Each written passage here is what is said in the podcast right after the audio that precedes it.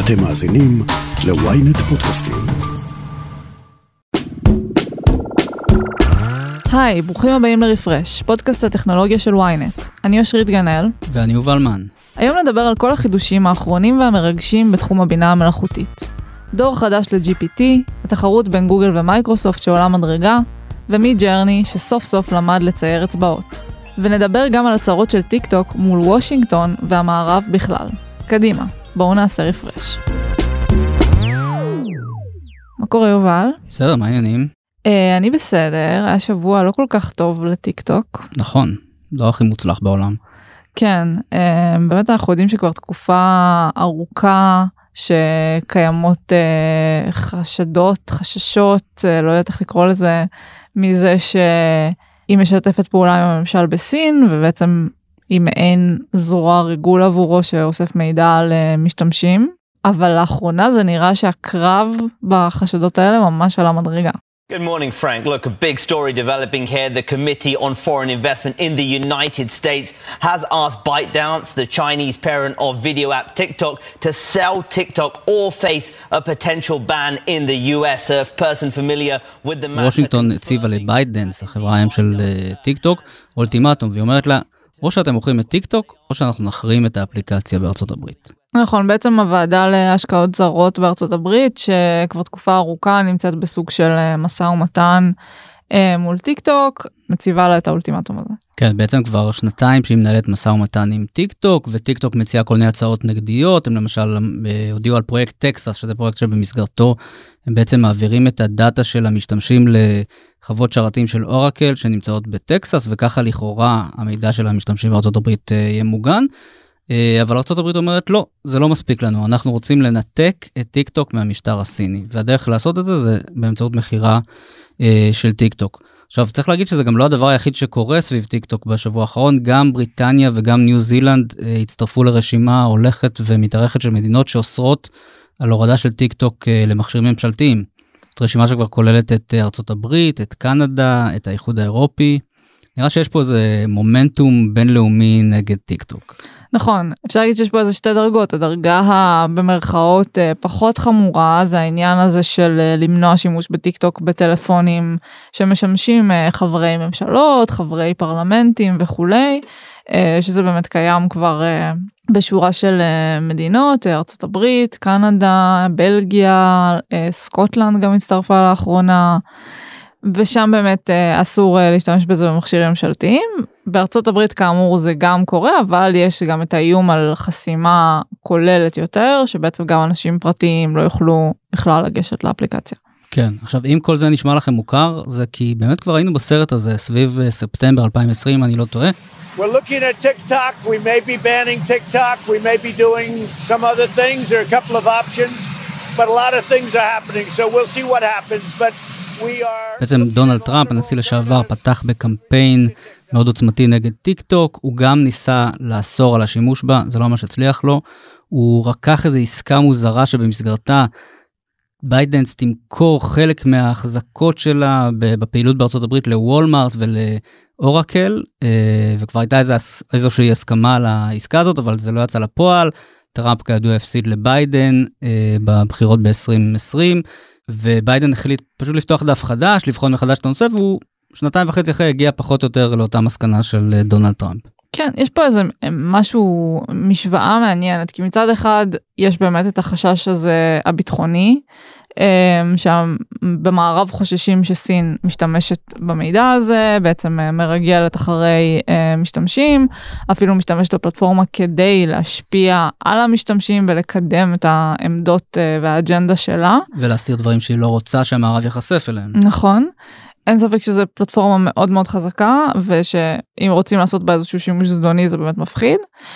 ומהצד השני באמת יש כאן איזשהו עניין של פגיעה בחופש הביטוי בעצם אתה מצנזר לחלוטין פלטפורמה מסוימת ואתה גם פוגע בפרנסה של הרבה אנשים בארצות הברית ובמערב שכבר נשענים על הפלטפורמה הזאת בין אם זה משפיענים שזה לגמרי ה-livelihood שלהם ובין אם זה כל מיני עסקים שפשוט משתמשים בפלטפורמה הזאת כדי לקדם ולפרסם ולמכור את המוצרים שלהם את השירותים שלהם להיות בקשר עם לקוחות. השבוע מתוכננת אה, סוג של אה, הפגנה בוושינגטון של אה, משפיענים שטיקטוק עצמה הטיסה אותם לשם.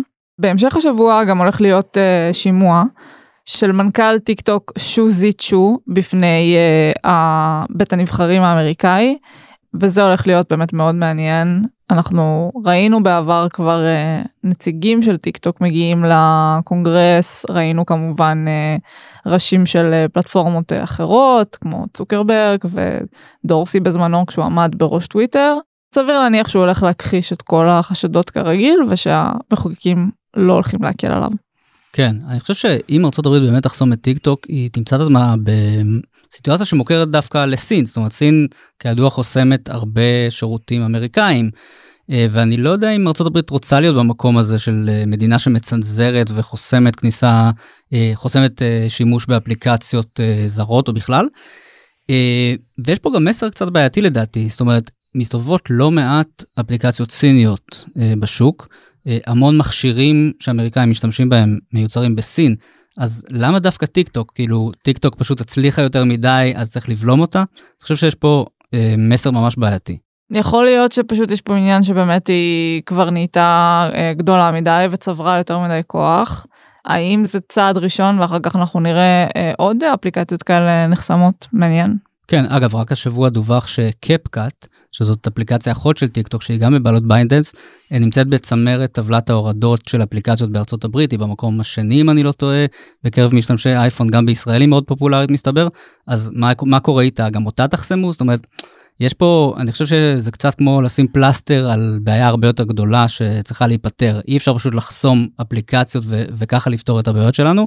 אה, אנחנו בעולם דיגיטלי אנשים מחוברים אני לא חושב שזה פתרון. מנגד אנחנו יודעים שפלטפורמות של רשתות חברתיות הן אוספות באמת המון המון מידע על המשתמשים אה, ובטח טיק טוק שכבר אה, דווח בעבר כמה פעמים שהיא אוספת אפילו יותר סוגים ויותר כמות של דאטה על המשתמשים מפלטפורמות אה, אחרות.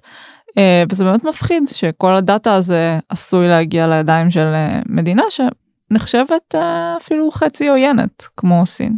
כן אז שוב צריך לחשוב האם אנחנו חוסמים רק את טיק טוק האם אנחנו חוסמים כל אפליקציה סינית אה, שמגיעה למספר משתמשים מסוים אני חושב שיש פה איזה תקדים מסוכן שארצות הברית נכנסת אליו ועוד לא דיברנו על זה שסין יכולה לנקוט בכל מיני צעדים כתגובה ולהחרים עוד חברות אמריקאיות ולפגוע בהן. כן מצד שני אנחנו כן כבר ראינו את החרם על וואוי שאפשר להגיד אה, יצא לפועל בהצלחה לפני כמה שנים. כן. אה, אגב ניסינו לברר אם ישראל גם שוקלת ללכת בעקבותיהם של אה, ארצות הברית בריטניה וקנדה ולאסור על הורדה של אה, טיק טוק למחשבים ממשלתיים ומה גילית? שתיקה. כן אף אחד לא ממש רוצה לדבר על זה קיבלנו תגובה די עמומה ממערך הסייבר נכון? כן, אה, מערך הסייבר באמת אה, מסר תגובה שלא ממש אה, ענתה על העניין באופן ישיר, דיברו על זה שכמדיניות במערך הסייבר ממליצים למשתמשים בכל רשת חברתית ואפליקציה על ניהול סיכון באופן מושכל, כגון מסירת מינימום מידע פרטי, שימוש זהיר תוך נקיטת אמצעי אבטחה ואימות מידע מול מקורות רשמיים, ובמשרד התקשורת לא מסרו בכלל שום תגובה לשאלה הזאת.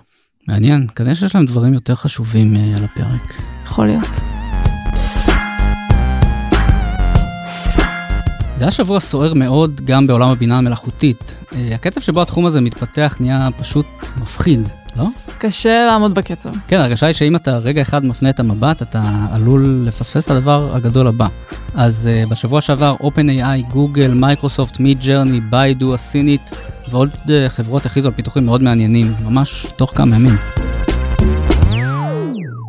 Honestly, it's kind of hard for me to believe that this day is here. OpenAI has been building this technology really since we started the company, but for the past two years, we've been really focused on delivering GPT-4. That started with rebuilding... אז נתחיל עם הפיתוח שהוא לדעתי הכי מעניין, GPT-4, mm-hmm. מודל השפה החדש של OpenAI. כן, אז, אז נסביר רגע מה זה בעצם אומר. כולנו מכירים את צ'אט uh, GPT, כמובן uh, שזכה להייפ מטורף, ואפשר להגיד שהתחיל את כל הטירוף הזה סביב אה, מודלי שפה בתקופה האחרונה. אז צ'אט gpt בעצם המנוע אפשר להגיד שעומד אה, מאחוריו זה מודל השפה gpt 3.5 שפיתחה OpenAI אמ, והשבוע בעצם יצא דור חדש שזה gpt 4. אחד הדברים הכי מעניינים זה שעכשיו קלט שהמודל יכול uh, לקבל עליו זה לא רק טקסטים אלא גם תמונות uh, למשל אפשר להזין אליו uh, איזשהו מים שזה כולל תמונה וכיתוב ולבקש ממנו להסביר למה מה שכתוב פה למה מה שאנחנו רואים פה מצחיק. וכמובן אפשר לחשוב על עוד uh, מלא שימושים, uh, לא יודעת, תצלמו לו את מה שיש לכם במזווה ותבקשו uh, מתכון קליל שמתאים לזה. כן, הנשיא של OpenAI הדגים משהו די מגניב, הוא בעצם הראה איך הוא משרבט סקיצה של אתר אינטרנט על נייר, ואז נותן ל-GPT4 לסרוק את זה, ופשוט GPT4 לוקח את הסקיצה הזאת והופך אותה לאתר אינטרנט מעוצב ומתפקד לחלוטין. Mm-hmm. וואו, פשוט מטורף. מדהים.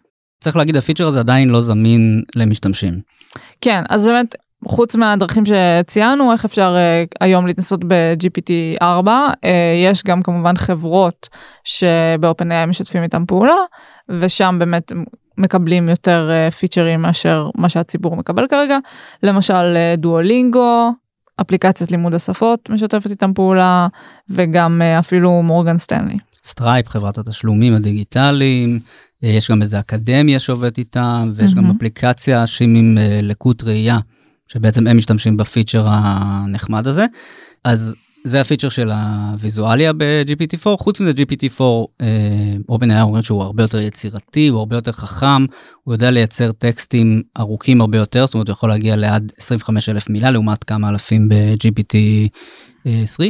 אחד הדברים הכי מגניבים זה שהם פשוט נתנו ל-GPT4 לעשות כל מיני מבחנים אה, והוא פשוט קיבל ציונים מדהימים למשל הוא, הוא קיבל ציון מאוד גבוה בבחינה ללשכת עורכי הדין לדעתי באחוזון ה-90 אה, וגם בבחינות ה-SAT הוא קיבל ציונים אה, מאוד גבוהים שזה סוג של פסיכומטרי אמריקאי כן וזה הרבה יותר גבוה ממה ש-GPT 3 או GPT 3 וחצי הצליח לעשות. כן בעצם לפי החברה הוא הגיע לביצועים ברמה של בן אנוש במבחנים האלה.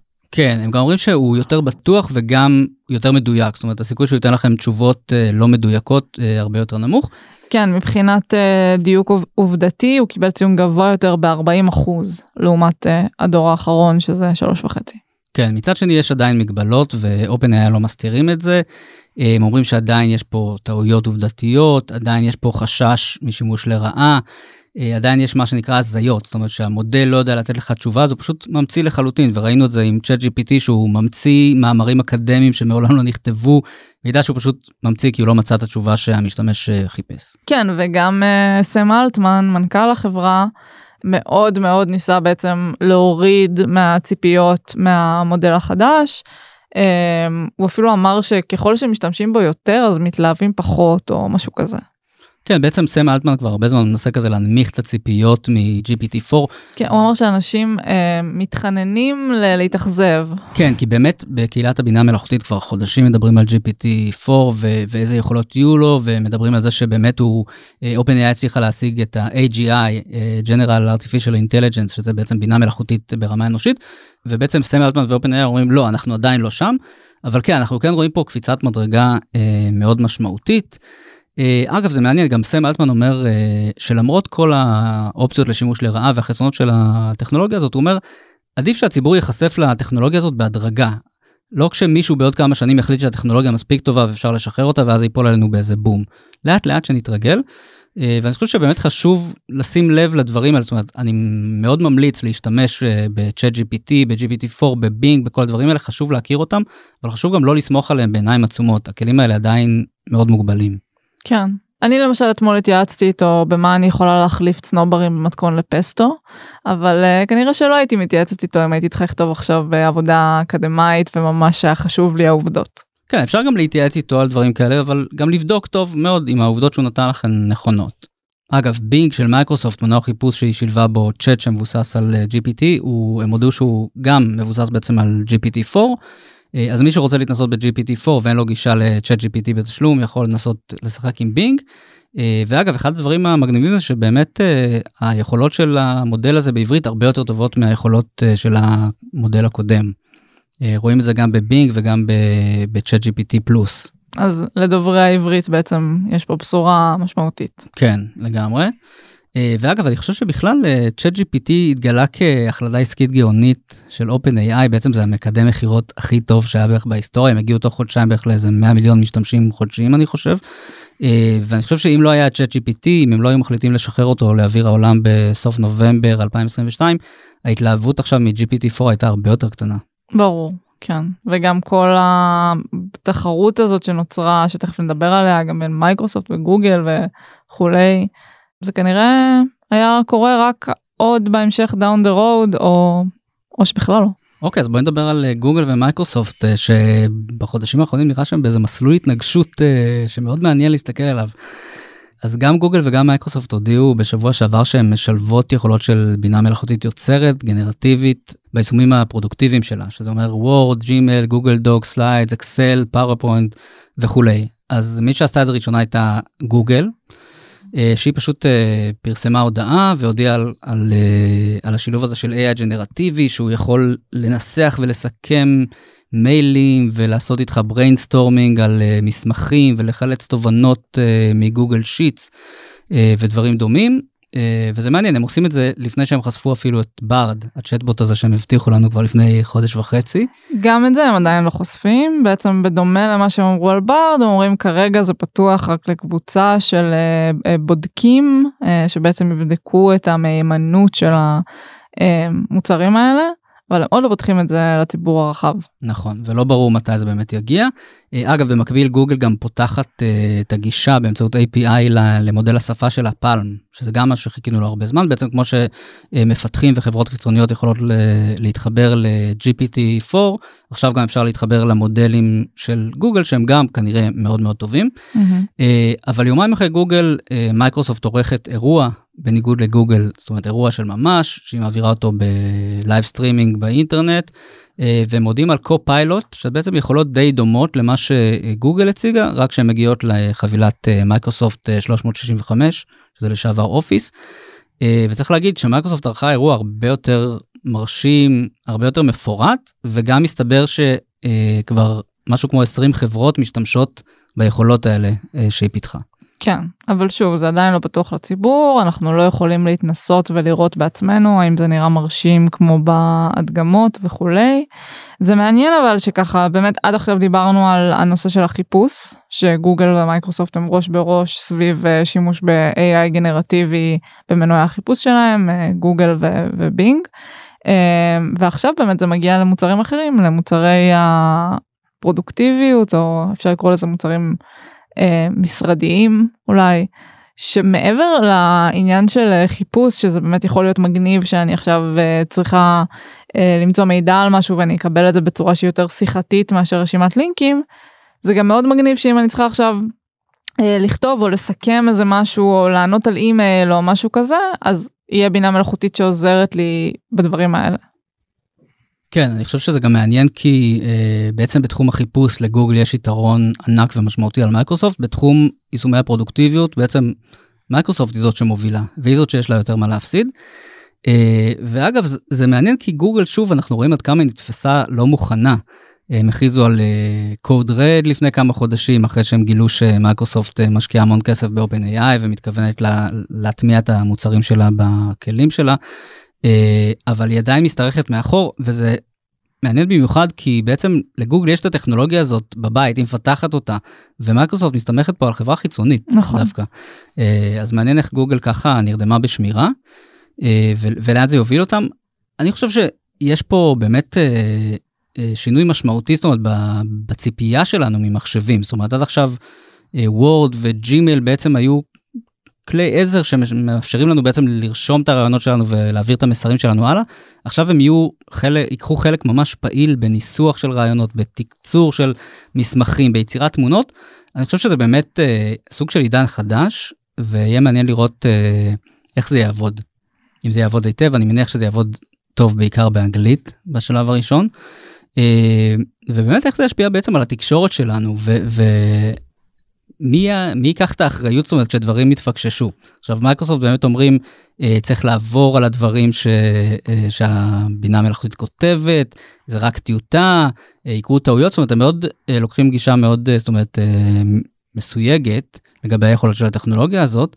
אה, אבל השאלה אם המשתמשים יבינו את זה, שמדובר רק בכלי עזר ואי אפשר לסמוך עליו בעיניים עצומות שהוא עכשיו יכין לכם מצגות ויכתוב מיילים לבוס.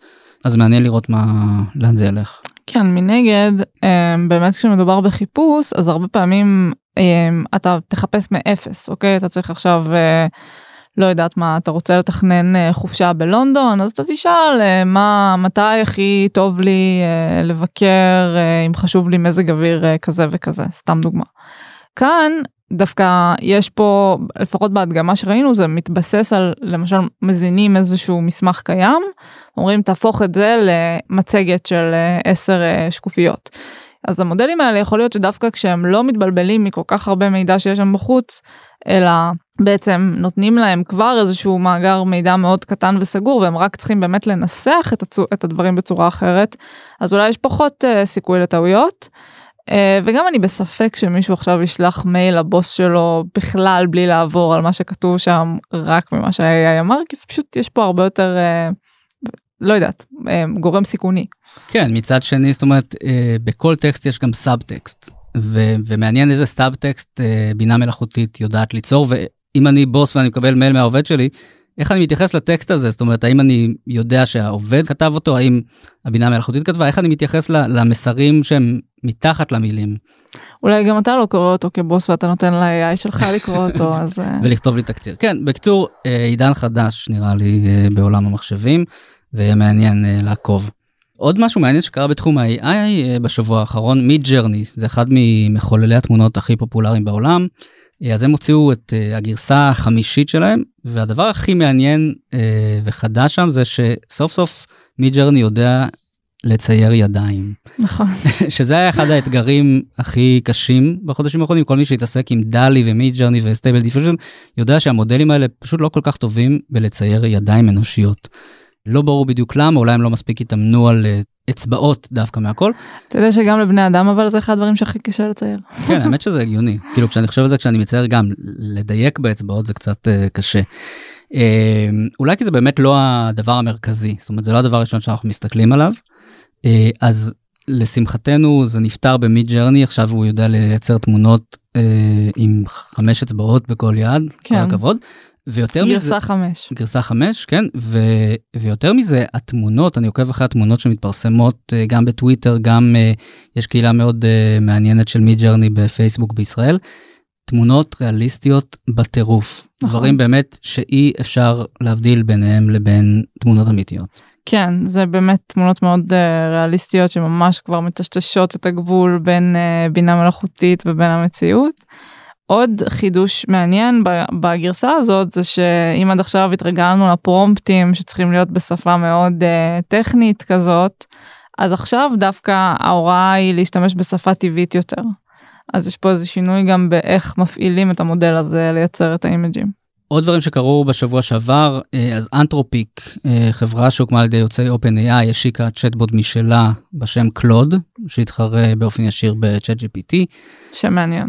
כן ביידו הסינית הכריזה על ארניבוט, גם הגרסה הסינית כנראה הראשונה של צ'אט GPT. כן, שהוא דווקא אכזב. כן, הוא אכזב, והמניה של החברה צנחה באיזה 10% אחרי השקה, כנראה בגלל שזה היה אה, אירוע דגמה שהוקלטה מראש ולא הציגו את היכולות שלו בלייב. ובכלל יש חשש מהצנזורה הסינית וכמה המודלים האלה יוכלו אה, בעצם אה, להמציא מידע באופן חופשי. אה, אוניברסיטת סטנפורד הכריזה על אה, מודל שפה חדש בשם אלפקה, שמבוסס על מודל שפה של מטא בשם למה. בקיצור שבוע מאוד מעניין בעולם ה-AI אה, נקווה שימשיך להיות מעניין אבל אולי בקצב קצת פחות מהיר. כן הייתי אומרת עוד שבוע מאוד מעניין בעולם ה-AI הרכבת הרים הזאת היא, היא ממשיכה. לגמרי. עד כאן רפרש להפעם. כדי להזין לפרקים הבאים שלנו עקבו אחרינו בוויינט בספוטיפיי או איפה שאתם שומעים פודקאסטים. דרגו אותנו באפל פודקאסט ובספוטיפיי ותשלחו את הפרק לחברים שחייבים לעשות refresh. נשמח לראות אתכם גם בקהילת רפרש בפייסבוק. עורך הפודקאסטים שלנו הוא רון טוביה. על הסאונד, גיא סלם. תודה ליושבת גנאל, אני יובל מן. להתראות בפרק הבא.